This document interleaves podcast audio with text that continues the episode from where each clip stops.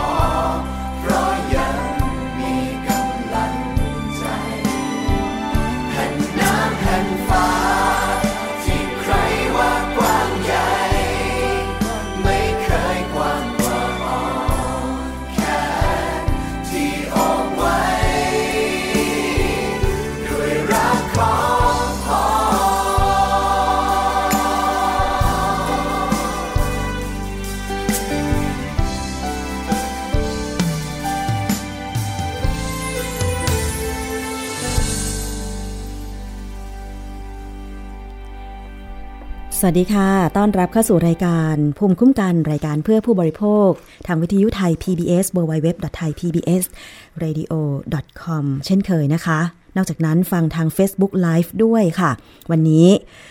ทาง facebook.com/thaipbsradiofan นะคะ ต้อนรับคุณผู้ฟังทุกท่านเลย มาฟังเรื่องราวของผู้บริโภคกันนำเสนอเป็นประจำนะคะ ที่วิทยุไทย PBS เวลา 11-12 นาฬิกา หลังจากนั้นก็สามารถไปดาวน์โหลดฟังย้อนหลังได้เลย เวลาไหนก็ได้นะคะ แต่ว่าถ้าเป็น Facebook Live อยากจะนำเสนอแนะปัญหาประเด็นในขณะที่เรากำลังจัดรายการกันอยู่ก็เชิญได้นะคะวันนี้มีท่านหนึ่งทักทายกันเข้ามาคุณเคียวค่ะ แล้วก็ถ้าเห็นว่ารายการนี้เป็นประโยชน์ สามารถที่จะกดไลค์กดแชร์ให้เพื่อนๆของคุณได้รับฟังด้วย ก็จะขอบคุณมากเลยทีเดียวนะคะ นอกจากนั้นท่านที่อยู่ในจังหวัดต่างๆ ดังต่อไปนี้ก็สามารถเปิดรับฟังคลื่นวิทยุที่รับสัญญาณรายการภูมิคุ้มกันไปออกอากาศนะคะ ไม่ว่าจะเป็นวิทยุชุมชนคนหนองยาไซสุพรรณบุรี FM 107.5เมกะเฮิรตซ์ค่ะ วิทยุชุมชนปฐมสาคร จังหวัดสมุทรสาคร FM 106.25เมกะเฮิรตซ์วิทยุชุมชนคนเมืองลี้จังหวัดลำพูน FM 103.75เมกะเฮิรตซ์วิทยุชุมชนเทศบาลทุ่งหัวช้างจังหวัดลำพูน FM 106.25เมกะเฮิรตซ์วิทยุชุมชนเมืองนนท์สัมพันธ์ จังหวัดนนทบุรี FM 99.25 และ 90.75เมกะเฮิรตซ์วิทยุชุมชนจังหวัดตราด FM 91.5เมกะเฮิรตซ์วิทยุในเครือ R Radio วิทยาลัยอาชีวศึกษาทั่วประเทศที่เชื่อมสัญญาณกันอยู่นะคะ มาถึงประเด็นที่เราจะพูดคุยกันในวันนี้ค่ะ ต่อเนื่องกันเลยนะคะ ไม่อยากจะเอ่ยข่าวเศร้า แต่ว่าเหตุการณ์ อุบัติเหตุ รถทัวร์สองชั้นพลิกคว่ำนะคะ บนถนนสาย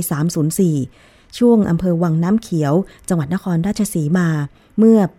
สัปดาห์ที่แล้วเนี่ยนะคะ มันทำให้เราต้องติดตามกันตลอด โดยเฉพาะการแก้ไขปัญหา รถทัวร์นำเที่ยวค่ะคุณผู้ฟัง ซึ่งล่าสุดนี้นะคะ การดำเนินคดี คนขับรถทัวร์สองชั้น คันดังกล่าวเนี่ยก็คือศาลอนุญาตฝากขังแล้วนะคะ แล้วก็แจ้งข้อหา 4 ข้อหา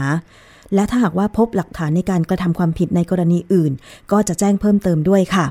จากอุบัติเหตุรถทัวร์สองชั้นพลิกคว่ำบนถนนสาย 304 ครั้งนี้ ก็ยังคงมีผู้บาดเจ็บพักรักษาตัวอยู่ที่โรงพยาบาลอีก 6 คนนะคะ ส่วนผู้เสียชีวิตญาติก็ได้ทำพิธี ชาปนกิจไปแล้ว 16 คน เหลืออีกสองคนที่จะทำพิธีในวันจันทร์ที่ 26 นี้นะคะ ไปดูบรรยากาศที่บ้านญาตินะคะ บ้านของผู้เสียชีวิตค่ะ เมื่อวานนี้เนี่ยนะคะ ญาติแล้วก็ชาวบ้านได้ร่วมกันจัดพิธีชาปนกิจศพผู้เสียชีวิต 5 คน จากอุบัติเหตุรถทัวร์สองชั้นพลิกคว่ำที่วังน้ำเขียวแล้วนะคะ ที่วัดดงกระยอม อุดมคุณตำบลห้วยโพอำเภอเมืองกาลสินค่ะ พิธีครั้งนี้ จัดตามประเพณีโบราณ เรียกว่าเผาด้วยกองฟอนหรือเชิงตะกอนนะคะ โดยมีนายไกรสอนกองฉลาด โดยมีนายไกรสอนกองฉลาด ผู้ว่าราชการจังหวัดกาลสินเป็นประธานฝ่ายคารวาสค่ะ อีกที่หนึ่งนะคะมีพิธีจัดชาปนกิจศพที่วัดป่าพุทธมงคลบ้านหลุบตำบล หลุบอำเภอเมืองกาลสินค่ะ อันนี้จัดพิธีชาปนกิจอีก 9 คนนะคะ ซึ่งเมื่อวานนี้รวมแล้วชาปนกิจไป 14 ศพ แล้วก็2ศพก็จะมีพิธีชาปนกิจไปก่อนหน้านี้เมื่อ 24 มีนาคมที่ผ่านมา อีกสองคนจะชาปนกิจในวันนี้นะคะ ที่วัดดอน สนวนอำเภอเมืองกาลสินค่ะ ซึ่งผู้ว่าราชการจังหวัดกาลสินก็เปิดเผยว่า ได้สั่งการให้สำนักงานคณะกรรมการกำกับ และส่งเสริมการประกอบธุรกิจประกันภัย หรือคอปพจังหวัดกาลสินเร่งติดตามและนำเงินมอบให้กับครอบครัวผู้เสียชีวิต เบื้องต้น ผู้เสียชีวิตทั้ง 18 คนก็จะได้รับ การชดเชยเยียวยาจากการประกันภัยคนละ 650,000 บาท รวมถึงสั่งการ ให้สำนักงงานสาธารณาสุขจังหวัดกาลสินนั้นติดตามสภาพจิตใจของคนในครอบครัวผู้เสียชีวิตและผู้บาดเจ็บ อย่างใกล้ชิด หลังเสร็จสิ้นพิธีชาปนกิจด้วยนะคะ ส่วนผู้บาดเจ็บยังคงรักษาตัวอยู่ในโรงพยาบาลสองแห่งในจังหวัดนครราชสีมา รวม 6 คน ในจำนวนนี้เป็นเด็กชายอายุ 5 ขวบและ 11 ขวบด้วยนะคะ ทางคดีค่ะ พันตำรวจเอกศาสตรา นันชนะผู้กำกับการสถานีตำรวจภูทรอุดมทรัพย์เปิดเผยว่า ได้ควบคุมตัวนายกฤษณะจุธาชื่นคนขับรถทัวร์ส่งสารจังหวัดนครราชสีมาไปแล้ว ตั้งแต่วันที่ 24 มีนาคม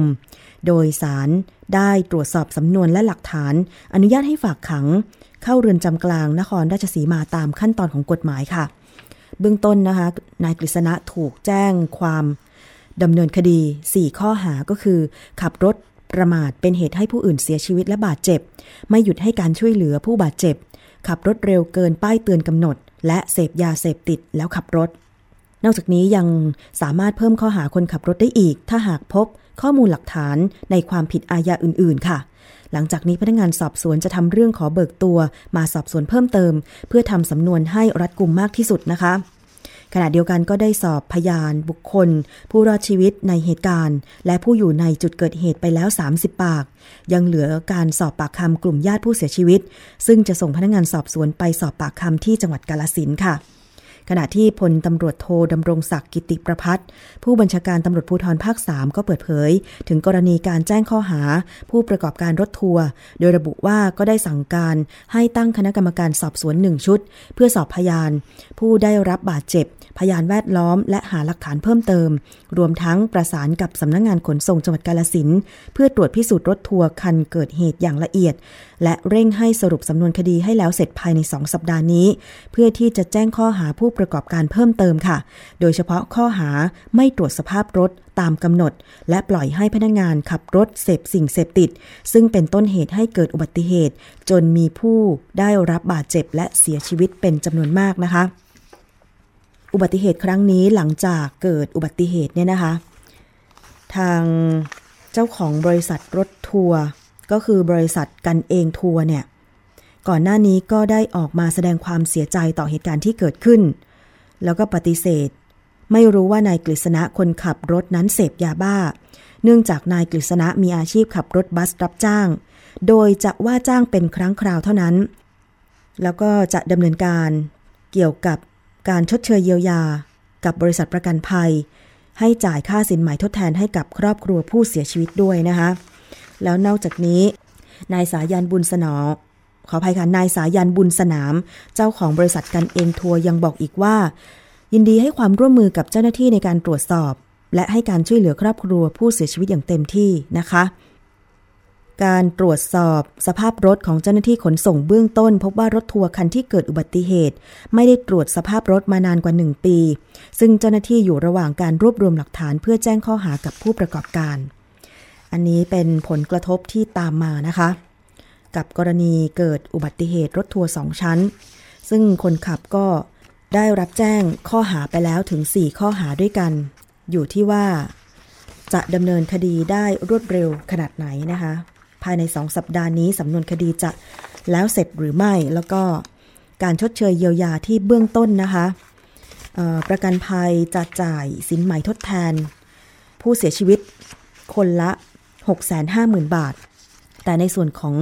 ผู้ได้รับบาดเจ็บและยังคงพักรักษาตัวในโรงพยาบาลนั้นยังไม่ได้มีการระบุออกมา เกี่ยวกับค่าชดเชยเยียวยาแต่อย่างใดนะคะ ทีนี้มาดูกระทรวงคมนาคมกันบ้างค่ะ หลังจากเกิดอุบัติเหตุครั้งร้ายแรงนี้เนี่ยนะคะ วันนี้ค่ะ 26 มีนาคม กระทรวงคมนาคมจะจัดประชุมติดตามความคืบหน้าการจัดทำมาตรการต่างๆ ในการควบคุมดูแลรถโดยสารไม่ประจำทาง หรือรถหมวด 30หรือรถเช่าเหมา เพื่อให้ประชาชนผู้ใช้บริการเกิดความมั่นใจในความปลอดภัย โดยเฉพาะช่วงเทศกาลสงกรานต์ที่กำลังจะมาถึงนี้นะคะ นายสราวุธทรงศิวิไลผู้ตรวจราชการกระทรวงคมนาคม ในฐานะผู้อำนวยการศูนย์ความปลอดภัยคมนาคมเปิดเผยว่า การหารือในวันนี้เนี่ยจะมีคำแนะนำแก่ประชาชนด้วยว่า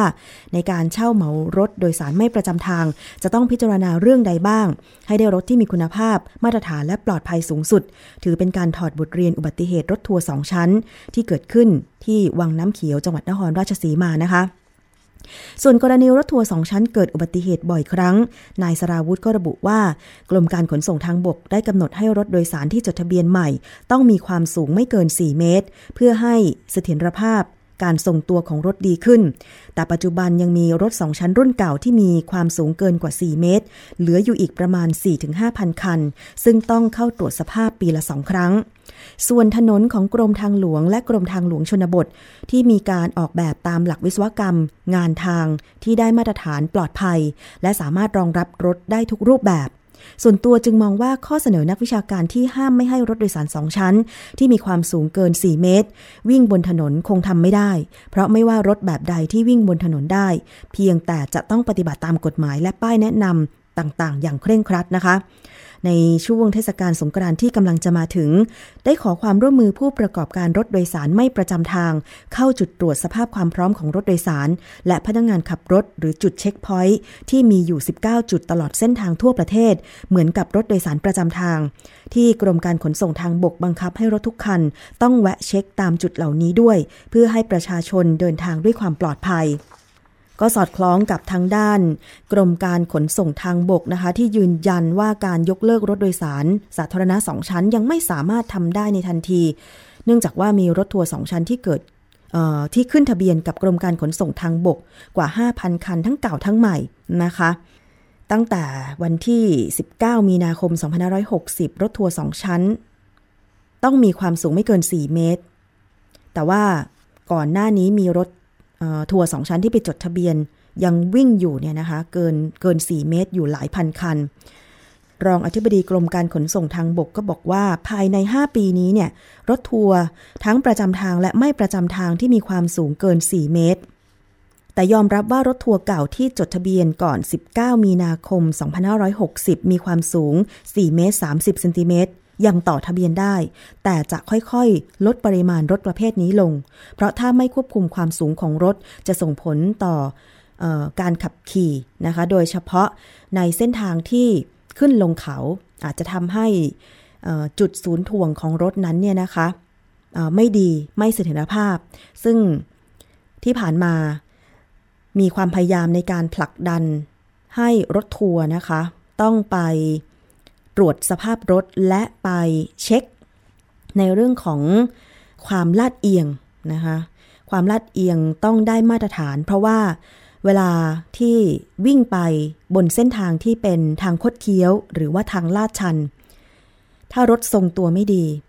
ก็อาจจะเกิดปัญหาเรื่องของอุบัติเหตุเกิดขึ้นได้ ดิฉันเคยขับรถไปในเส้นทางแถวจังหวัดเชียงรายนะคะ แล้วก็ตามรถทัวร์อยู่คันหนึ่งเป็นรถทัวร์ประจำทางจำบริษัทรถทัวร์ไม่ได้แล้วล่ะ เห็นแล้วก็นึกสะท้อนใจว่าถ้าตัวเองต้องนั่งรถทัวร์คันนั้น แล้วก็วิ่งไปในเส้นทางที่เป็นหุบเขา ตัวเองจะรู้สึกยังไง เพราะว่ามันโครงเคลงโครงซ้ายโครงขวา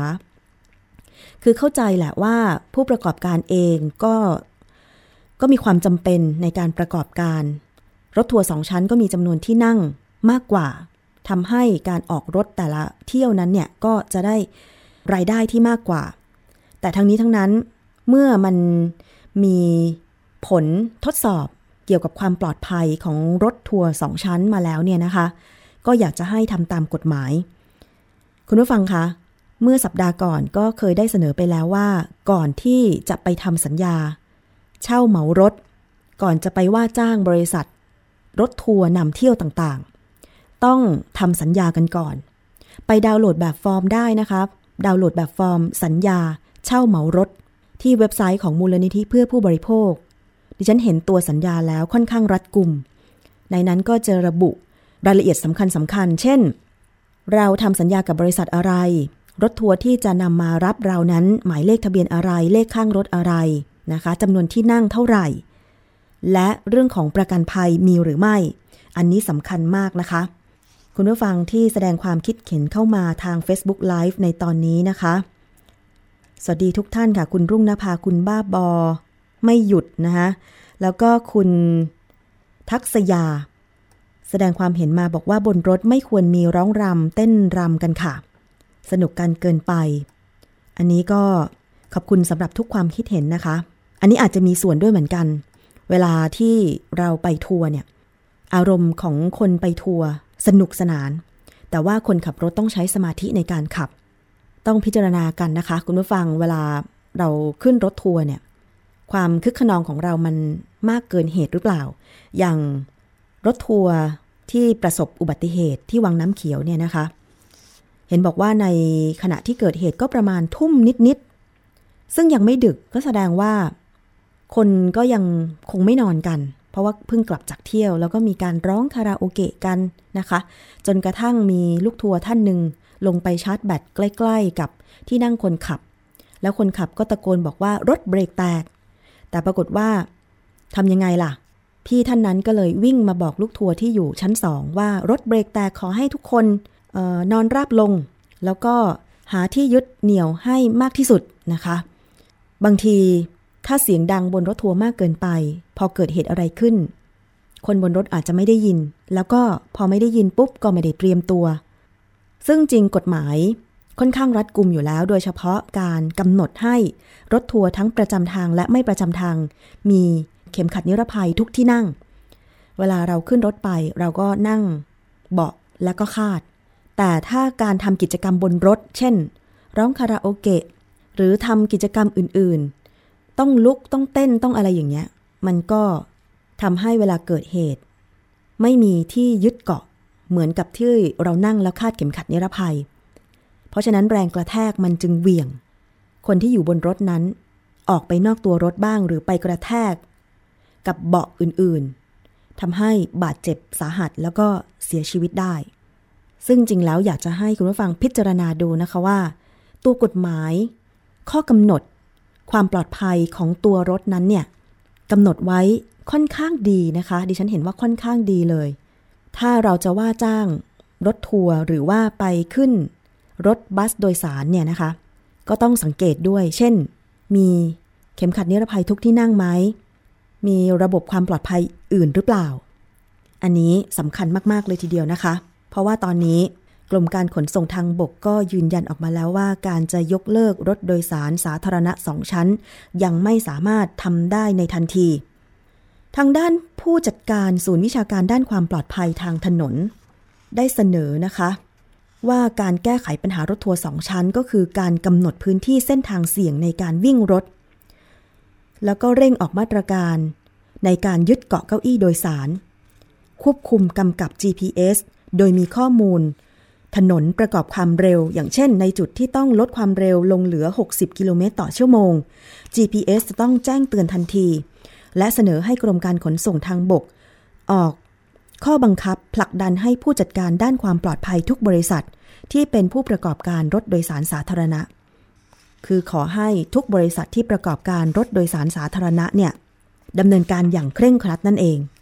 ไม่ให้หละหลวมเหมือนที่ผ่านมา ในส่วนของ ผู้บริโภคผู้โดยสารเอง จะว่าจ้างรถทัวร์โดยสาร แบบเหมาคันรถเนี่ย ต้องดู ยิ่งโดยในช่วงนี้เนี่ย โรงเรียนปิด มหาวิทยาลัยสอบเสร็จแล้ว มักจะมีการจัดทัศนศึกษา บางคณะก็มีอาจารย์ไปด้วย บางคณะก็นักศึกษาไปกันเอง น่าเป็นห่วง ยิ่งโดยเฉพาะถ้านักศึกษาไปแบบคึกขนองกันนี่ ดิฉันเห็นรถทัวร์บางคัน เต้นกันเย้วเย้วเย้วเปิดเพลงอย่างกับดิสโกเทคน่าเป็นห่วง จะทำอย่างไรดี ไม่ให้เกิดภาพแบบนี้ขึ้นอีก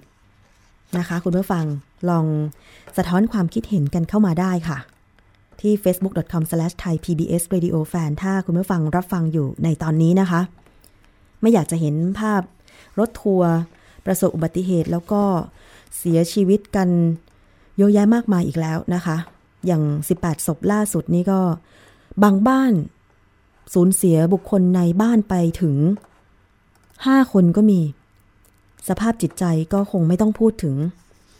มีคุณป้าท่านหนึ่งที่ในขณะหลังเกิดเหตุ ผู้สื่อข่าวลงไปที่โรงพยาบาลที่นำผู้ป่วยไปรักษาตัวอยู่เนี่ยนะคะ เดินเหม่อลอยไม่มีรองเท้า แล้วก็สภาพจิตใจไม่ต้องพูดถึงนะคะ เพราะว่า งจะเฮิร์ตอย่างหนักเลยทีเดียว เสียใจอย่างหนักเลยทีเดียวนะคะ เพราะฉะนั้น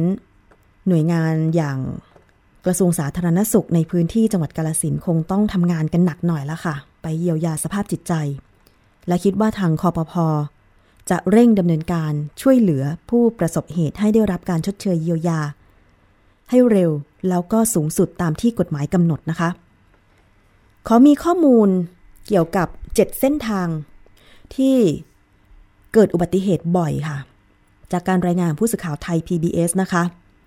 เปิดเผยข้อมูลจากรองศาสตราจารย์ ดร เอกชัยสุมาลี ผู้อำนวยการศูนย์ วิจัยนครอัจฉริยะ สถาบันเทคโนโลยีพระจอมเกล้าเจ้าคุณฐานลาดกระบัง หรือสอจลกล่าวว่ากรณีรถทัวร์สองชั้นที่พุ่งข้ามเกาะโค้งมะกรูดหวานอำเภอวังน้ำเขียว จนทำให้มีผู้เสียชีวิต 18 คน พบว่าอุบัติเหตุดังกล่าวเกิดจาก ทั้ง 3 ปัจจัยก็คือคนรถและกายภาพ ลักษณะภูมิประเทศและสภาพแวดล้อม ทั้งนี้ค่ะ รถมีสมรรถนะที่มีความเสี่ยง ไม่ใช่เฉพาะลักษณะรถชั้นเดียวหรือสองชั้น แต่รวมถึงยาง เบรกของรถ สมรรถนะของการเข้าโค้ง เข็มขัดนิรภัย เบาะก็ถือเป็นองค์ประกอบสำคัญที่จะต้องตรวจสอบคุณภาพอย่างต่อเนื่องค่ะ ส่วนกรณีรถทัวร์สองชั้นจะต้องมีการวิเคราะห์ว่า พื้นที่ใดควรจะมีการแจ้งเตือนคนขับ และการใช้ความเร็วควรจะแตกต่างจากรถทั่วไป ซึ่งสจลอาจจะพัฒนาแอปพลิเคชันเพิ่มเติม ให้เหมาะสมกับการใช้งานของรถทัวร์สองชั้นด้วยสำหรับการสุ่มตรวจรถโดยสาร ที่กระทำความผิดนะคะ รองศาสตราจารย์ดร เอกชัยก็มองว่า กำลังของเจ้าหน้าที่กรมการขนส่งทางบก หรือว่าเจ้าหน้าที่ตำรวจอาจจะไม่เพียงพอค่ะ แต่ส่วนสำคัญก็คือ ผู้ประกอบการที่เป็นเจ้าของรถจะต้องมีความรับผิดชอบ และมีคุณภาพ ต้องปรับโครงสร้างรถทัวร์แบบจ้างเหมา ให้มีความปลอดภัยสูงขึ้น และกำกับดูแลคนขับรถ ไม่ให้เสพยาเสพติด หรือดื่มเครื่องดื่มแอลกอฮอล์ขณะที่หน่วยงานภาครัฐพยายามปรับปรุงถนน และนำเทคโนโลยีมาช่วยเตือนจุดที่ลดใช้ความเร็ว โค้งอันตราย และถนนที่มีความเสี่ยงด้านมุมมอง เจ็ดเส้นทางที่มักจะเกิดอุบัติเหตุบ่อยๆ จากฐานข้อมูลของหน่วยงานการวิเคราะห์เส้นทางอันตรายสำหรับรถบรรทุกและรถโดยสารนะคะ ปี 2560 พบว่า ทั่วประเทศมีบริเวณจุดเกิดอุบัติเหตุบ่อย และมีผู้เสียชีวิต จึงต้องแจ้งเตือนให้ระมัดระวังเป็นพิเศษอย่างน้อย 7 จุดสำคัญ หนึ่งก็คือทางหลวงหมายเลขหนึ่งถนนผลโยธิน ช่วงกิโลเมตรที่ 708 ถึง 726 บริเวณอำเภอเมือง ลำปาง จังหวัดลำปาง 2. ทางหลวงหมายเลข 2 ถนนมิตรภาพ ช่วงกิโลเมตรที่ 20 ถึง 36 ตำบลทับกวาง อำเภอแก่งคอย จังหวัดสระบุรี จุดที่ 3 ก็คือทางหลวงหมายเลข 4 ช่วงกิโลเมตรที่ 126 ถึง 130 บริเวณใกล้ทางแยกตัดกับถนนพระราม2 จุดที่ 4 ทางหลวงหมายเลข 9 ช่วงกิโลเมตรที่ 30ถึง38 บริเวณทางแยกเชื่อมต่อกับทางพิเศษ ฉลองรัฐ 5. ทางหลวงหมายเลข 32 ถนนสายเอเชีย ช่วงกิโลเมตรที่ 132ถึง137 บริเวณอำเภอมโนรมจังหวัดชัยนาทอันนี้ที่ฉันเห็นด้วยนะคะ ช่วงนั้นเนี่ยคือมันเป็นทางตรง แล้วตอนนี้มีการขยายถนนฝั่งละ 4 เลนเนี่ยรถชอบทำความเร็ว แล้วบริเวณแยกมโนรมก็จะมีไฟแดง พอเร็วปุ๊บฟืดไปนะคะเบรกไม่ทัน เห็นไฟแดงแล้วเบรกไม่ทันนะคะคันอื่นเขาจอดติดไฟแดงอยู่แหละ แต่เราเบรกไม่ทันก็กวาดเข้าไปได้นะคะ จุดที่ 6 ก็คือทางหลวงหมายเลข 41 ช่วงกิโลเมตรที่ 366ถึง379 บริเวณอำเภอควนขนุนจังหวัดพัทลุง จุดที่ 7 ก็คือทางหลวงหมายเลข 304 นี่แหละ ช่วงกิโลเมตรที่ 165ถึง176 บริเวณทางแยกจากทางหลวงหมายเลข 33 และกิโลเมตรที่ 190ถึง250 บริเวณอุทยานแห่งชาติเขาใหญ่ และอุทยานแห่งชาติทับลาน ถนนสาย 304 ปราจีนบุรีถึงนครราชสีมานี่ เกิดอุบัติเหตุบ่อยมาก เนื่องจากว่าเป็นทางโค้งลาดชันคดเคี้ยว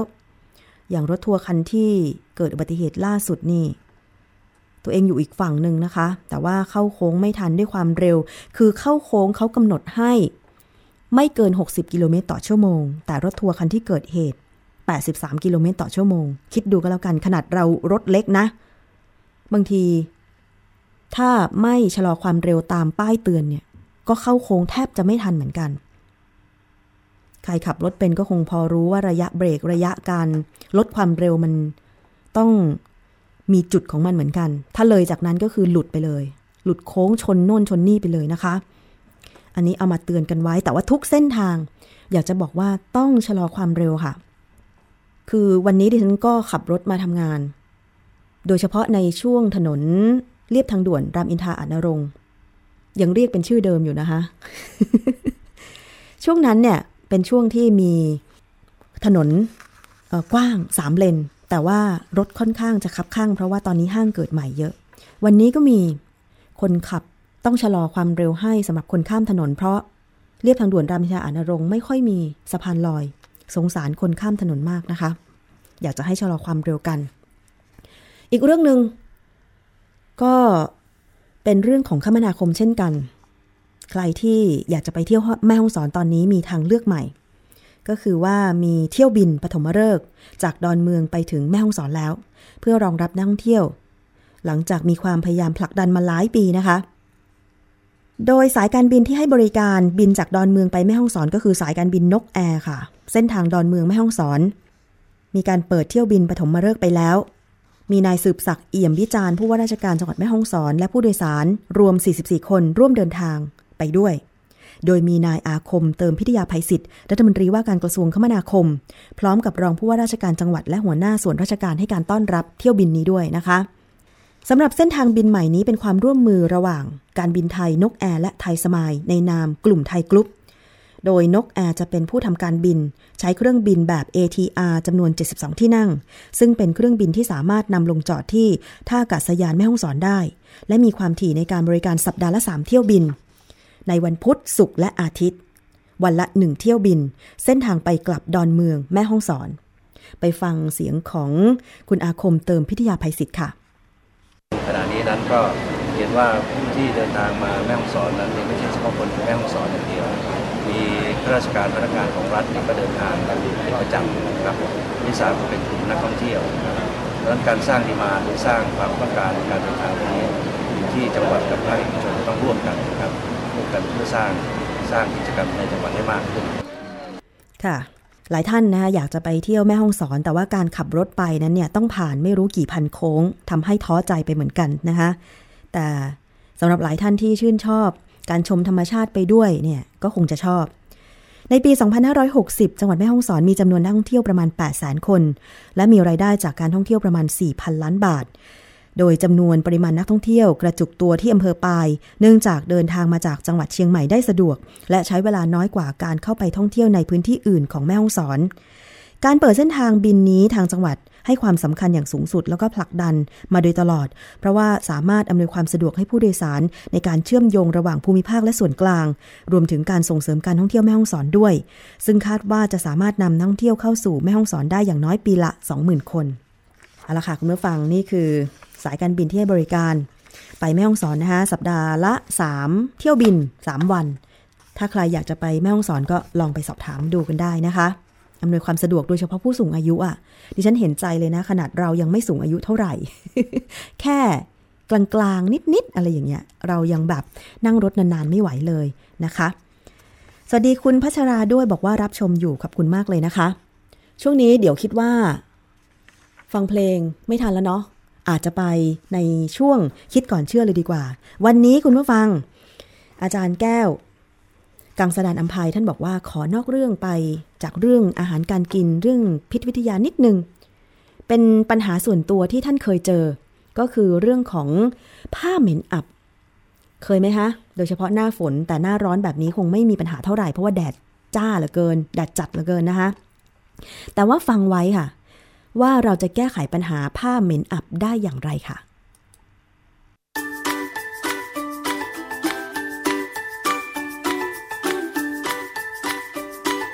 ช่วง คิดก่อนเชื่อ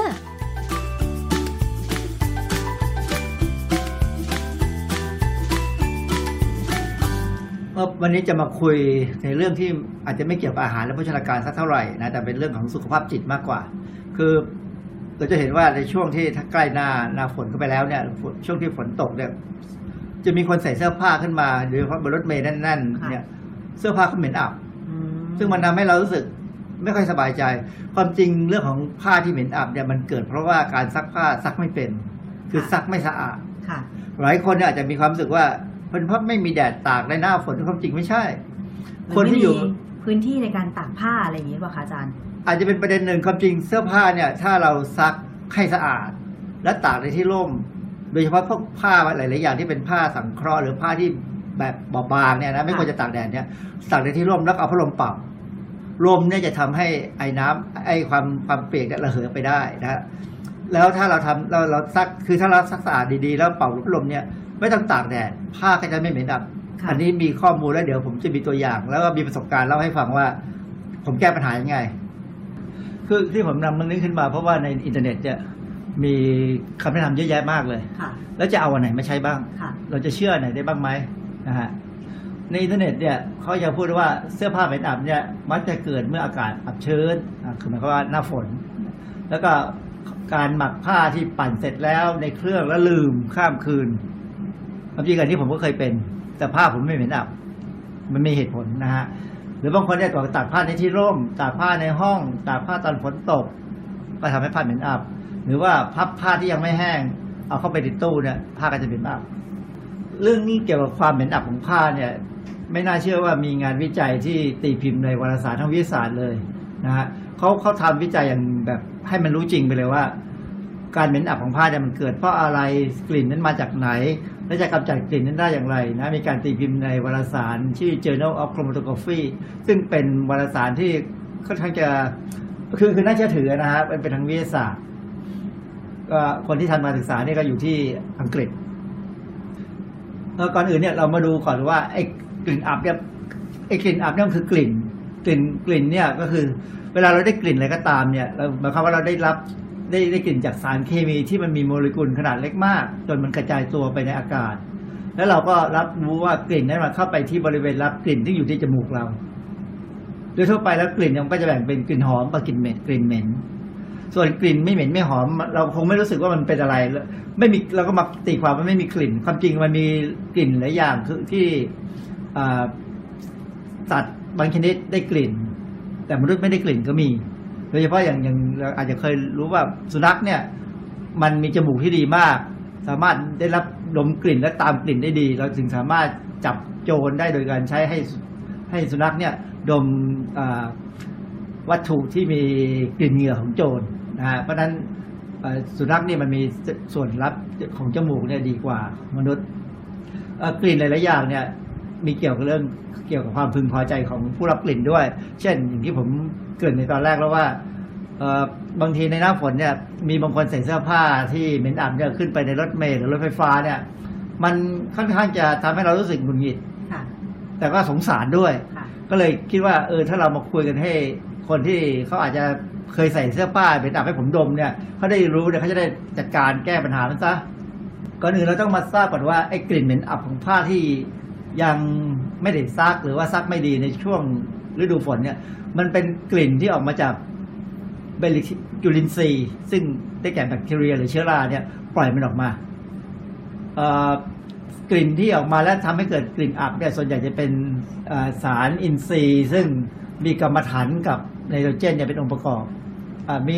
ชื่อทางเคมีพวกกรดไอโซวาเลริกอินหลายๆอย่างซึ่งอันนี้ไม่จำเป็น แต่ว่าหลายๆอย่างเนี่ยยังไม่ได้ระบุสูตรนะฮะเพราะฉะนั้นอย่างวารไอการทางวิทยาศาสตร์ที่ผมยกตัวอย่างให้ดูในสไลด์ที่ผ่านไปแล้วเนี่ยเขาเขาพยายามระบุสูตรพวกนี้ให้ออกมา เพื่อว่าจะหาทางแก้ปัญหาไม่ให้มันเกิดได้ยังไง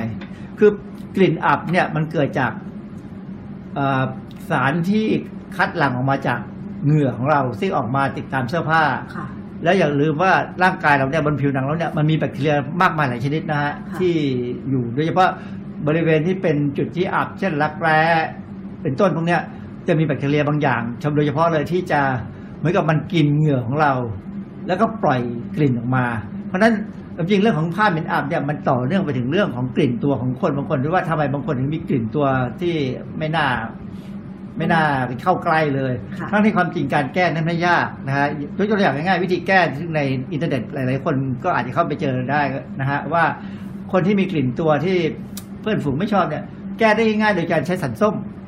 เนื่องจากว่าสันส้มเนี่ย มันสามารถจะไปยับยั้งการเจริญเติบโตของแบคทีเรีย แล้วไปลดการขับเหงื่อออกมาจากร่างกายได้ ก็จะทำให้กลิ่นตัวนี้น้อยลง แล้วสันส้มเนี่ยใช้เป็น ตัวระงับกลิ่นเหงื่อได้ดีกว่าใช้ไอ้ที่เขามีการขายทางทางทั่วไปนะที่เป็นพวกไอ้เดียโดแรนหรือว่าสารยับยั้งการหลั่งเหงื่ออะไรก็ตามเนี่ย ซึ่งอันนั้นแพงกว่าแล้วก็มีสารเคมีบางอย่างที่ทำให้เราแพ้ได้ เพราะฉะนั้นการใช้สันส้มเนี่ยเป็นเรื่องที่ดูจะดีกว่า ตัวอย่างอันนหนึ่งที่ผมจะยกตัวอย่างก็คืออย่างเรารู้ว่าสกังเนี่ย มันสามารถปล่อยกลิ่นออกมาที่เหม็นมากเพื่อไล่ศัตรู สารเข้าสามารถจะวิเคราะห์ได้ว่าไอสารที่อยู่ในกลิ่นของที่สกังก์ปล่อยมาเนี่ยมันเป็นสารเคมีซึ่งมีซัลเฟอร์อยู่นะฮะหรือว่าเป็นสารเคมีที่มีซัลเฟอร์ แล้วก็มีอันนี้มีทั้งซัลเฟอร์มีไนโตรเจน คือสามตัวเนี่ยผสมกันอยู่ในกลิ่นที่สกังก์ปล่อยออกมา ซึ่งอันนี้เป็นตามธรรมชาติค่ะนั้นก็จะเห็นว่าในกลิ่นแม้กระทั่งของคนเราถ้าไปวิเคราะห์ให้ดีๆเนี่ยก็จะมีไอสารพวกนี้อยู่อาจจะอยู่บ้างในคนที่มีกลิ่นตัวที่ค่อนข้างจะรุนแรง ในในสไลด์ต่อไปเนี่ยหลาย ๆ สไลด์เนี่ยผมจะยกตัวอย่างคำแนะนำที่เขาบอกว่าวิธีแก้ผ้าเหม็นอับในช่วงฤดูฝนจะทำไงบ้างวิธีอันหนึ่งเขาบอกให้แยกผ้าสกปรก แล้วผ้าเหม็นอับจากผ้าอื่น ไม่ให้แบคทีเรียกระจาย อันนี้ก็โอเคมันก็ถูกต้องนะฮะเพราะว่าถ้ามันอับแล้วจะแสดงว่ามีแบคทีเรียแล้วแน่ๆเขาบอกว่าซักผ้าในวันแดดจัด อันนี้ จริงถ้าท่านซักผ้าได้สะอาดค่ะแต่ถ้าซักผ้าแล้วไม่สะอาดเนี่ยแดดจัดจะยิ่งทำให้หนักเข้าไปทุกอย่างคือบางครั้งเราเรามีความรู้สึกว่าผ้าแห้งแล้ว ไม่มีกลิ่นแล้ว แต่พอเราใส่ปั๊บไม่เท่าไหร่ พอเริ่มเหงื่อออกกลิ่นมาอีกแล้วค่ะอันนี้เดี๋ยวมีวิธีแก้ บางคนบอกว่าให้ใช้น้ำยาปรับผ้านุ่มชนิดเข้มข้น อันนี้ไม่จริงนะเพราะว่าถ้ามันยังเหม็นอยู่ ปรับยังไงก็ไม่อยู่ มันมันมันมันกลบไม่ได้ มันกลบกลิ่นไม่ได้ ต้องแก้ตัวประเด็นปัญหาคือต้องเอาตัวเหงื่อ หรือคราบสกปรกแล้วก็แบคทีเรียออกจากเสื้อผ้าให้หมดให้ได้บางคนบอกว่าอาจจะเหม็นจากถังซักผ้าก็ให้ทำความสะอาดด้วยถังซักผ้าด้วยสารฟอกขาว ความจริงการล้างถังล้างถังซักผ้าเนี่ยวิธีที่ถูกต้องที่สุดไม่ใช่สารฟอกขาวเพราะมันอาจจะทำลายอะไรบางอย่าง วิธีล้างถังถังซักผ้าให้สะอาดก็คือใช้น้ำส้มสายชูธรรมดาค่ะ ห้าเปอร์เซ็นต์นี่ยนะฮะใส่ลงไปแล้วก็ให้เครื่องซักผ้ามันล้างไปธรรมดา ก็จะหายกลิ่นก็จะหายได้ อันนี้เป็นคำแนะนำของช่างซ่อมถังซักผ้าที่มาซ่อมเออเครื่องซักผ้าที่บ้านเขาแนะนำเขาบอกทำอย่างนี้ก็พอแล้วใช้น้ำส้มสายชูบางคนบอกว่าให้ใช้แป้งข้าวเจ้ากับข้าวเหนียวผสม คืออันนี้วุ่นยุ่งยากวุ่นวายไปกันใหญ่ อันนี้ไม่น่าจะใช่นะฮะ คนหนึ่งก็บอกว่านำผ้าที่มีเชื้อรากลิ่นกลิ่นอับไปแช่ในนมเปรี้ยว ทิ้งให้ข้ามคืนก่อนนำไปซักผ้า เมื่อต้องตากผ้าหน้าฝน จริงไหมคะเอ่ออันนี้พอมีเหตุมีผล เพราะว่าไอ้นมเปรี้ยวมันมีกรดอ๋อนะฮะเดี๋ยวเพราะว่าในในวิธีการที่ผมพบว่ามันสามารถแก้ผ้าผ้าที่มีกลิ่นอับได้เนี่ยผมก็ใช้กรดเหมือนกันแต่ผมใช้กรดน้ำส้มค่ะไม่ได้ใช้นมเปรี้ยวเพราะนมเปรี้ยวมันแพงแล้วมันเป็นของกินไม่จำเป็นต้องเสียไม่ต้องไปลงทุนมากอย่างนั้น คนหนึ่งแนะนำผมว่าใช้น้ำส้มสายชู ซึ่งอันนี้อันนี้คงใช้ได้นะบอแลกก็คงใช้ได้แต่ว่าบอแลกนี่อันตราย แล้วก็ใช้เบกกิ้งโซดากับน้ำเออก็มีพืชเอาลงไปแช่ผ้าก่อนแล้วก็ไปซัก อันนี้กลิ่นอับก็อาจจะหมดเออไอ้คำแนะนำนี้อาจจะใช้ได้ คือประเด็นสำคัญคือเออเราสามารถที่จะฆ่าเชื้อแบคทีเรียได้นะแบคทีเรียมันก็จะจะตายไปอาจจะออกมาได้หมด แต่ว่าประเด็นปัญหาคือ ถ้าใช้ผงซักฟอกที่ไม่ดีเนี่ยคราบเหงื่อใครออกมาไม่หมดเนี่ยผ้าจะกลับมาอับใหม่ได้ คนหนึ่งก็แนะนำบอกว่าให้ใช้เบกกิ้งโซดาแห้งเนี่ยผงผงไอ้ผงฟูเนี่ยโรยลงไปบนผ้าเพื่อดูดซับกลิ่นนะครับ อันนี้อันนี้ไม่ค่อยจริงนะเพราะว่ามันมันนี้ไม่ได้ผลแน่อีกคนหนึ่งแนะนำบอกว่าให้ใช้วอดก้า อันนี้ฝรั่งแนะนำให้ใช้วอดก้า ราคาถูกใส่ขวดสเปรย์ไปเลยเออใจจริงเขาคงจะแนะนำว่าให้ใช้แอลกอฮอล์เพื่อฆ่าเชื้อโรคฆ่าฆ่าเชื้อแบคทีเรีย นะฮะซึ่งคือเสื้อผ้าที่มาถอดมาแล้วเอาเหล้าสเปรย์ไปเนี่ยมันก็เหมือนแอลกอฮอล์ฉีดธรรมดาเนี่ยแบคทีเรียก็ถูกฆ่ากลิ่นอับก็จะก็คงไม่เกิดนะแต่ว่า ถ้าซักแล้วคราบเหงื่อใครไม่หมด แบคทีเรียรุ่นต่อไป มันก็มาจากตัวเราเนี่ยก็ทำให้เหม็นอับได้เออเรามาทำความเข้าใจเกี่ยวกับผงซักฟอกนิดหนึ่งผงโดยง่ายๆเนี่ย ผงซักฟอกเนี่ยมันจะมีส่วนหนึ่งที่ละลายน้ำในโมเลกุลนี่เป็นผงซักฟอกสองยี่ห้อสองสองแบบมีมีสารที่มีสองสองตัวที่มีฤทธิ์ในการเป็นผงซักฟอกได้ คือจะมีส่วนหนึ่งละลายน้ำได้อันส่วนนี้จะมีประจุก็อีกส่วนหนึ่งที่เป็นไขมัน อันนี้ละลายไขมัน คือในหลักการของผงซักฟอกเนี่ยคือเอาส่วนที่เป็นส่วนที่เป็นไขมันละละลายในไขมันที่เป็นไขมันเนี่ยไปจับกับคราบเหงื่อใครซึ่งเราไม่ใช่เป็นไขมัน เพื่อให้ออกไปอยู่กับน้ำได้ เพราะฉะนั้นผงซักฟอก หรือน้ำยาซักซักผ้าที่ดีเนี่ย เมื่อซักแล้วจะต้องเห็นว่ามันมีคราบดำๆหลุดออกมาด้วยในน้ำซึ่งซึ่งถ้าเราซักผ้าด้วยมือเนี่ย เราจะเห็นเลยว่า เมื่อตอนที่ละลายน้ำยาซักผ้าลงไปในน้ำเนี่ยมันจะใสอยู่ แต่เมื่อซักเสร็จแล้วเนี่ย เราจะเห็นเลยว่ามันจะมีคราบมีตะกอนดำๆอยู่ อันนั้นแสดงว่าเป็นน้ำยาซักผ้าหรือผงซักฟอกที่ได้ผล สามารถจะดึงเอาคราบเหงื่อใครออกไปอยู่ในน้ำได้ ถ้าผมถ้าน้ำยา ถ้าผงซักฟอกน้ำยาซักผ้าตัวไหนที่ซักแล้วไม่ดำให้สันนิษฐานว่าเป็นยี่ห้อที่ไม่ดีค่ะนะฮะเออมีคนถามว่าแล้วน้ำยาซักผ้าที่มีนานาโน silver นาโนพวกพวกนาโนต่างๆ เนี่ย มันดีจริงไหมเออดีจริง แล้วมันก็จะแพงด้วยนะฮะแต่ว่ามันหลักการก็คือว่าเขามี silver silver เนี่ย มันจะเป็นประจุที่สามารถจะฆ่าเชื้อแบคทีเรียได้ดี เพราะฉะนั้น ผ้าที่ซักด้วยเครื่องด้วยน้ำยาซักผ้าแบบนี้เนี่ย ตากกลางคืนก็จะไม่เหม็นอับ ค่ะ แต่ว่าเออส่วนใหญ่มันก็จะสามมีมีมีสารตัวอื่นที่สามารถเอาเหงื่อใครออกไปได้ เพราะฉะนั้นก็จะเป็นผงไอ้น้ำยาซักผ้าหรือผงซักฟอกที่ค่อนข้างจะดี แต่ว่าราคาก็จะแพงขึ้นไปอีกนิดนึงนะซึ่งความจริงมันก็คุ้มสำหรับคนที่ใส่เสื้อผ้าแล้วมีคราบเหงื่อใครเยอะ แต่ถ้าคนที่ใส่เสื้อผ้าที่ทำงานในห้องแอร์ไม่ได้มีเหงื่อไคลมากๆเนี่ย แค่ผงซักฟอกธรรมดาก็พออยู่เพียงแต่ขอให้ซักให้เป็นเท่านั้นเอง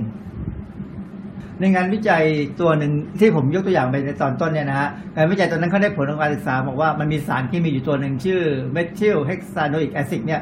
ก็บอกไอ้ตัวเนี่ยมันเป็นสารเคมีที่ตอนหลังในปัจจุบันเนี่ยเขาใช้ทดสอบประสิทธิภาพของผงซักฟอกว่า ถ้าเอามันผสมไปกับเสื้อผ้าแล้วเนี่ยถ้า งซักฟอกยี่ห้อไหนสกัดสารพวกนี้ออกมาได้ดีก็แสดงว่าเป็นผงซักฟอกที่ดี อันนี้อันนี้แค่ให้เป็นความรู้ว่าเขามีสารเคมีสำหรับทดสอบประสิทธิภาพของผงซักฟอกว่าอันไหนยี่ห้อไหนดีหรือไม่ดีอันนี้เป็นประสบการณ์ที่ผมจะเล่าให้ฟัง คือปกติผมเล่นกีฬาเนี่ย เสื้อผ้าของผมมันจะเป็นผ้าใยสังเคราะห์ค่ะซึ่งไม่ควรจะมีกลิ่นอะแต่ว่าอย่าลืมว่าถ้าเป็นเสื้อที่มีสาบตอนแถวตรงบริเวณอย่างเงี้ยนะฮะ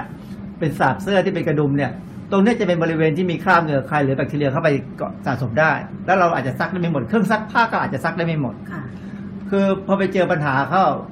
จะทำยังไงให้มันหายสักที ผมก็เลยตัดสินใจเอาความรู้ที่ดูจากในเน็ตบ้างแล้วก็ที่คิดเองว่าน่าจะใช่ก็มา เอาเสื้อผ้าเนี่ยแช่ แช่ในน้ำที่มีก้อนสันส้ม คือเอาสันส้มเนี่ย ใส่ลงไปหนึ่งก้อน ค่ะ แล้วก็น้ำส้มสายชู เยอะไหมคะ ก็ ช้อนหนึ่งได้เหรอค่ะใส่ไปตามบุญตามกรรมก็แล้วกันค่ะเอาให้พอเหมาะค่ะ ก็ต้องลองดู พร้อมกับใส่ผงซักฟอกไปสักหน่อยหนึ่งแล้วก็แช่ไว้ครึ่งวันค่ะแช่ไปเลย จากนั้นเนี่ยก็เอาน้ำเนี่ยไปไปคือใส่ใช้กระมังอลูมิเนียมไปอุ่นบนเตา ให้มันร้อนนิดขึ้นมานิดหนึ่งคือน้ำร้อนเนี่ย ข้อดีของน้ำร้อนก็คือว่าทำให้พวกไขมันคราบเหงื่อใครเนี่ยหลุดออกมาได้ดีขึ้น สมัยที่ผมไปเรียนที่อเมริกาเนี่ยซักผ้าแล้วเราไม่มีที่ตากผ้า ไม่มีแดดให้ตาก นะฮะอาจจะอบก็ได้หรือว่าบางแต่ส่วนใหญ่เนี่ยคนคนไทยเนี่ยไม่ไปยอมอบ เพราะมันเสียได้ตังค์เราก็จะเอาผ้าเนี่ยมาตากในห้อง ซึ่งในหน้าหนาวเนี่ยมันจะมีมันจะมีไอไอไอความร้อนที่ออกมาจากเครื่องทำความร้อน ก็ขึงก็ขึงเชือกแล้วก็ตากในห้องนอนนั่นเลยปรากฏว่าเสื้อผ้าไม่เคยมีการมีไม่ไม่เคยเหม็นเลย เพราะว่าอย่างที่บอกแล้วว่าไอไอเครื่องซักผ้าของฝรั่งเนี่ยน้ำที่เขาซักเนี่ยเป็นน้ำอุ่นค่ะ ซึ่งบ้านเราไม่ค่อยไม่ค่อยมีน้ำอุ่นเครื่องซักผ้าบางยี่ห้อเนี่มีน้ำอุ่นมีทางน้ำอุ่นเข้า แต่เราไม่เคยต่อน้ำอุ่นเข้า เพราะว่าบ้านเราใช้น้ำประปาที่เป็นน้ำธรรมดาไม่มีไม่มีน้ำอุ่นนะฮะเพราะฉะนั้นมันก็จะไม่มีกลิ่นเหม็น เพราะนั้นถ้าทำตามเนี่ยตามอย่างตัวอย่างของผมเสื้อที่มีอยู่เสื้อเล่นกีฬาเนี่ย พอซักอย่างนี้เข้าไปเนี่ย กลิ่นเหม็นที่เคยมีเนี่ย หายไปเลยตอนแรกมีความรู้สึกว่ามันมีกลิ่นเหม็นเพราะเสื้อมันเก่าเพราะมันใช้มาตั้งห้าหกปีแล้ว มันเป็นเสื้อ ต่างประเทศมาจากเมืองนอกนะฮะที่เด็กเขาซื้อมาฝากสำหรับเล่นกีฬาเนี่ย คือใช้ไปห้าปีแล้วมันเริ่มมีกลิ่นเหม็นแล้วก็นึกว่าเสื้อเก่า ก็นึกว่าจะต้องอาจจะต้องโยนทิ้งปรากฏว่าพอใช้วิธีการใช้สันส้มใช้น้ำส้มสายชูแล้วผงซักฟอกเนี่ยเอามาแช่เนี่ยกลิ่นมันก็หายไปก็ยังใช้ต่อมาได้ค่ะอีกหลายปี นี่ก็ยังใช้อยู่นะฮะเพราะว่าเสื้อกีฬาของที่ได้ที่มาจากเมืองนอกเนี่ย มันเป็นใยสังเคราะห์พิเศษ ซึ่งราคามันแพง แต่ว่าใช้เล่นกีฬาแล้วสบายตัวค่ะ นะฮะเพราะนั้นอันนี้ก็เป็นตัวอย่าง ถ้าเราตากให้แห้งก็มันก็จะหายไป ก็กลิ่นก็จะหายไป ไม่ต้องไปโยนทิ้งคำแนะนำอีกคำหนึ่งก็คือว่าเสื้อผ้าที่เปียกเหงื่อเนี่ยถ้าซักไม่ได้ อย่างเช่นคนที่เล่นกีฬา อย่างอย่างกรณีอย่างผมไปเล่นกีฬาเล่นไปไปไปเล่นแบดมินตันเนี่ย มันมันเปียกทั้งตัว เพราะฉะนั้นมันซักไม่ได้ก็อย่างน้อยเวลาเราเราสามารถจะถอดออกมาแล้วเราเอาไปล้างน้ำก่อน บิดให้มันมันมาด เอากลับไปบ้านรีบซักค่ะคือการการบิดเอาไปล้างน้ำบ้างเนี่ย มันจะเป็นเป็นการเอาเหงื่อออกไปบ้างมันมันเป็นบางส่วนแล้วนะฮะเพราะฉะนั้นมันมาถึงบ้านเนี่ยซักด้วยเครื่องอะไรมันก็ไม่ไม่หนักมาก ก็ทำให้เอาทำให้เสื้อผ้าสะอาด เสื้อผ้าที่ซักไม่สะอาดเนี่ย ต่อให้ตากแดดก็เหม็นหักเหม็นอับได้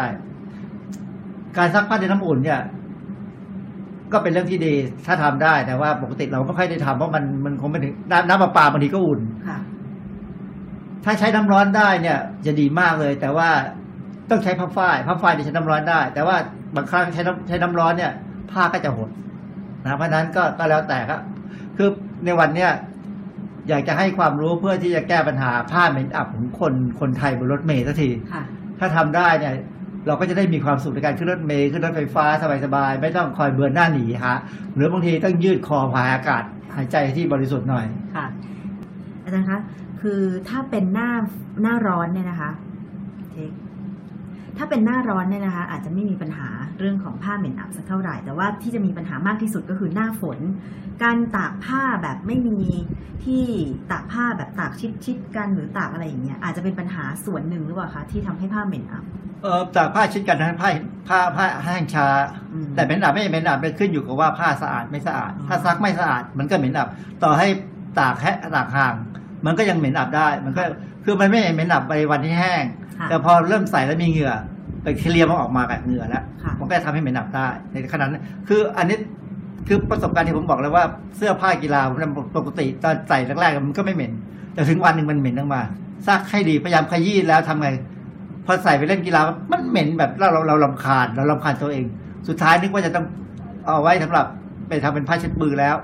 ก็เลยเอามาลองทำวิธีที่บอกว่า ก็เลยเอากลับมาซักมันก็ได้ผลดีค่ะนะเพราะฉะนั้นสันส้มน้ำส้มสายชูเนี่ยเป็นอันที่ต้นทุนถูกนะแล้วก็ไม่ยาก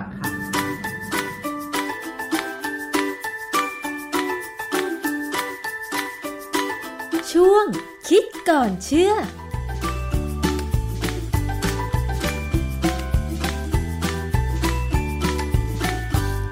ค่ะคุณผู้ฟังได้ข้อมูลกันไปแล้วนะคะ วิธี แก้ปัญหาเสื้อผ้าเหม็นอับนะคะ อาจารย์แก้วกังสดานอัมภัยนักพิษวิทยา มาบอกรายละเอียดกันแล้วนะคะ ซึ่งจริงแล้วไม่จำเป็นจะต้องใช้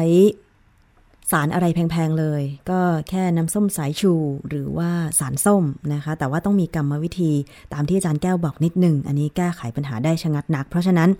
ต่อไปนี้นะคะ ใครที่ คิดว่าเสื้อผ้าของตัวเองเนี่ยทำไมเหม็นนะคะต้องซักให้สะอาดแล้วก็แก้ไขปัญหากันด้วย เพราะว่าจริง ๆ น่าเห็นใจเนาะถ้า